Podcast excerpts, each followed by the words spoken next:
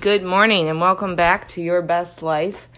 I'm Jennifer Haley. I'm a psychiatrist, a personal trainer, a hypnotherapist, a Reiki master, and all kinds of other fun things. And I am bringing you content about things that I have thought about or come up in my professional life that are relevant to living your best life. And that's what we're going to kind of talk about today again had a lot of different interesting things this past couple of weeks. Um, have I have decided for today to settle on core beliefs. You know, we have a lot of beliefs about ourselves, and it, it's very interesting because in psychology, psychiatry, mental health, whatever, part of what we try to do is, in some cases, shift those core beliefs even if it's not the way that it's phrased, that's kind of what we're doing. We're changing thoughts, changing thought patterns.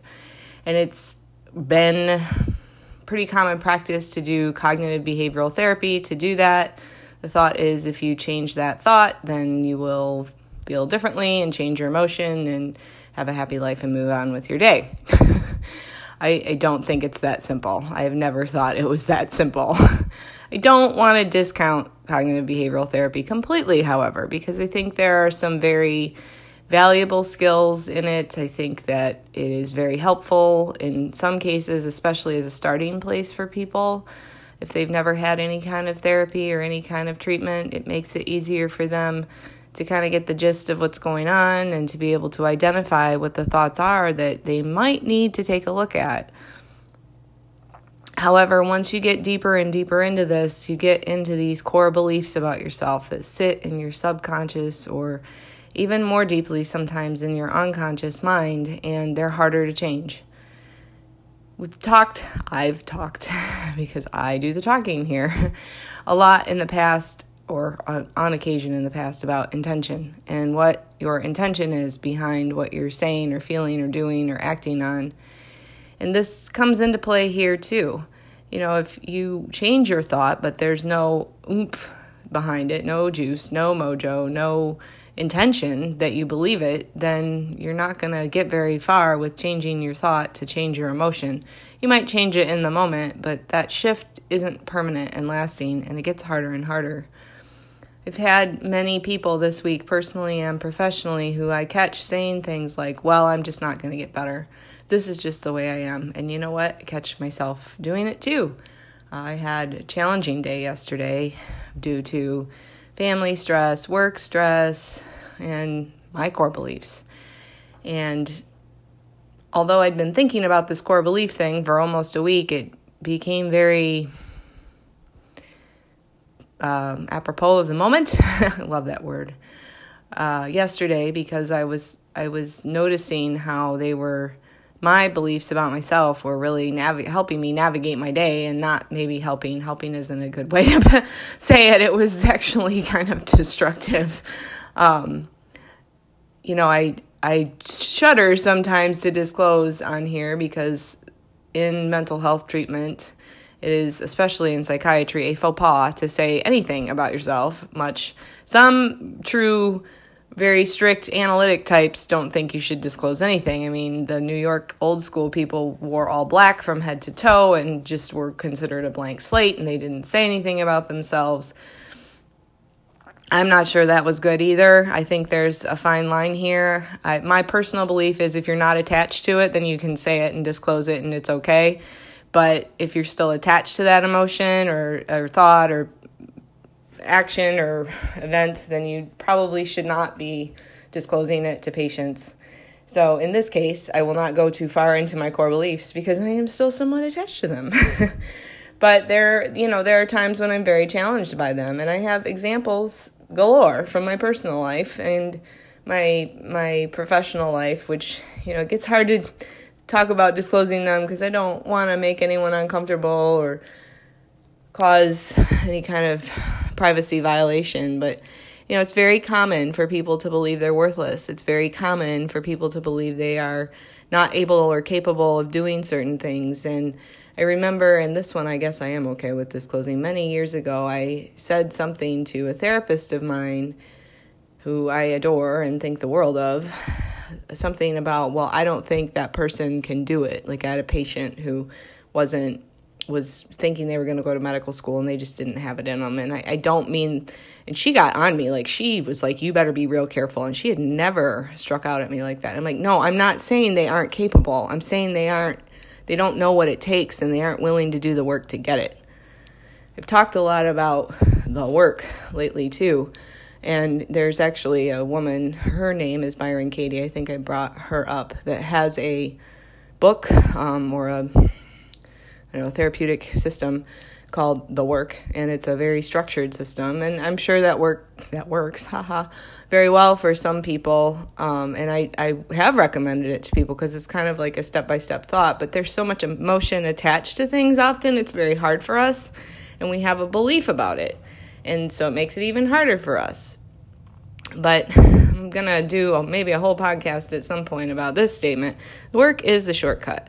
If we don't do the work, we're not going to get to medical school. We're not going to get through that graduate program. We're not going to get to that next step in life. But that's where it gets hard because people either don't know what it takes or it gets very discouraging or it's becomes not worth it or you get waylaid or something happens and that's when this core belief sometimes sneaks up. Like, I don't, I'm not smart enough. I'm not educated enough. My foundational education isn't good enough. I am from a place where, you know, it's just not possible for me to achieve that. I'm, whatever, the, the belief, I'm not tall enough. I'm not, you know, and, and I mean, there are limitations on this, right? I mean, I, I've heard so many times you can do whatever you want. Well, probably at 43 years old and five foot six and like 145 ish pounds, I'm probably not going to be an Olympic track star. It's just probably not going to happen. Height probably doesn't have that much to do with it, but those other factors probably do. However, for me to say I want to go back to law school, if I really meant it and really put my mind to it, I'm pretty sure I could. Just for the record, I have no interest in ever going back to any type of school. I have done enough. I am not pursuing any more education. Little certifications, like the body talk, fine. But, you know, for me, that's my core belief, or my belief is like, I'm done. I can't, I don't want any more here. but that's where I'm at in life. And so, back to this concept of these core beliefs, how do you shift these? And again, I've seen it shift in hypnosis, I've seen it shift with body talk. I have never seen it shift with CBT. I have never seen it shift with some other modalities. Um, EMDR was a big one for a while. I had an experience with EMDR professionally this week that you know I'm not trying to hate on them because it does work for some people, but the it doesn't work for everybody. And getting really deep into your uh, demons, as a dear friend of mine would call them, your problems, your core beliefs that are maybe protecting you from things and serving you, maybe not healthfully. Is that even a term? Um, but in a way that is useful and productive for you isn't always helpful. You have to be ready. You have to have the structure in place, the coping skills in order to unleash some of that. You know, I, I told this particular person who had EMDR that it didn't really, it made things a little bit worse. I said, you know, this is not helpful when you have all this emotion and don't know what to do with it. And it's not a jab against her or anyone else. It's just a fact that, you know, the way that it went things were up in her face, her core beliefs, and she didn't have any way to manage them, deal with them, and and that's just the way it is. And we all get to that point. I I love this quote. I, I probably am quoting it wrong. I'm going to try to pull it up on my phone while I'm talking here because I love it so much. It's from Mother Teresa, and she says something to the effect of, God doesn't give me anything I can't handle, but I wish He didn't have so much faith in me. Um, yes, God won't give me anything I can't handle. I just wish He didn't trust me so much. And that is sometimes how I feel too. And I'm, I'm thinking probably a lot of people can identify that. So maybe today we all look at a couple of our core beliefs. And I'm going to join everybody in this too. And maybe today we try to just see if that's really true. And maybe today everybody gets a little bit brave and considers somehow working on this, and I don't have any investment in how you choose to do so.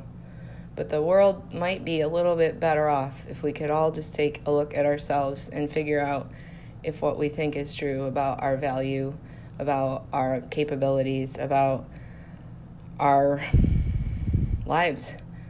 Um, again, I know some ways to shift it that have worked for me. That doesn't mean it would work for you. That doesn't mean it won't. Doesn't mean other options aren't available. If anyone ever has any questions about some of the things I do, I really encourage you to reach out. I hate that term. I won't lie. It's very businessy. Um, but I am very happy to guide you or refer you to some of the practitioners that I use or know of who are very good at helping people shift these core beliefs. So I try to keep these short. I, I went on a little binge there where I wasn't, and I haven't been very true to my schedule, but it always helps to remind myself by reminding others that we have more power than we think and that our mind is extraordinarily powerful and that what we believe really does become a reality. So, on that note, which can be a little frightening, and hopefully no one gets too stuck in their head about it, um, I, I wish you all a really good Tuesday, as this is Tuesday, and happy Valentine's Day week. I am kind of a person who's not a huge believer in Valentine's Day, but I admit that there is something about giving a day to love, whether that's self love, love of another, love of an animal, love that's another, that's a person to me. Um, it's important to do so. So just look at your core beliefs today and see if maybe you can just push a little farther forward into getting rid of one or two that don't maybe serve you real well. Okay, you guys go out and live your best life.